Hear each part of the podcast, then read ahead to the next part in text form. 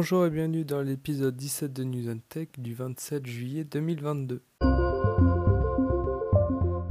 Amazon augmente le prix de son abonnement Prime en France. Le prix de l'abonnement mensuel passe de 5,99€ à 6,99€ et l'abonnement annuel de 49€ à 69,90€. Cette hausse des prix est due à l'augmentation des coûts d'exploitation de Prime. Amazon Prime Video a le droit à un changement d'interface qui est donc plus lisible et plus pratique que l'ancienne. Le prix du casque de réalité virtuelle Quest 2 va augmenter de 100€, passant donc de 349 à 449,99€ pour la version avec 128 Go de stockage. La version avec 256 Go passe de 449 à 549,99€.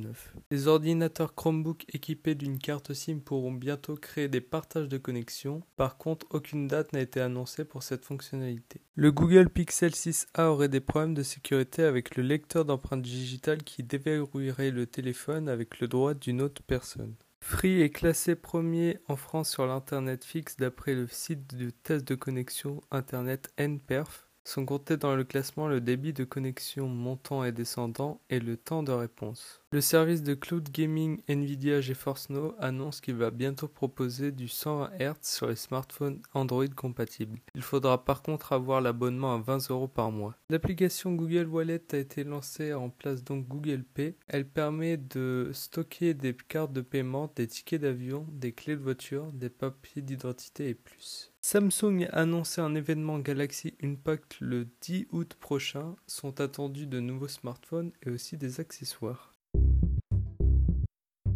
Merci d'avoir écouté cet épisode de News on Tech. À bientôt pour le prochain épisode.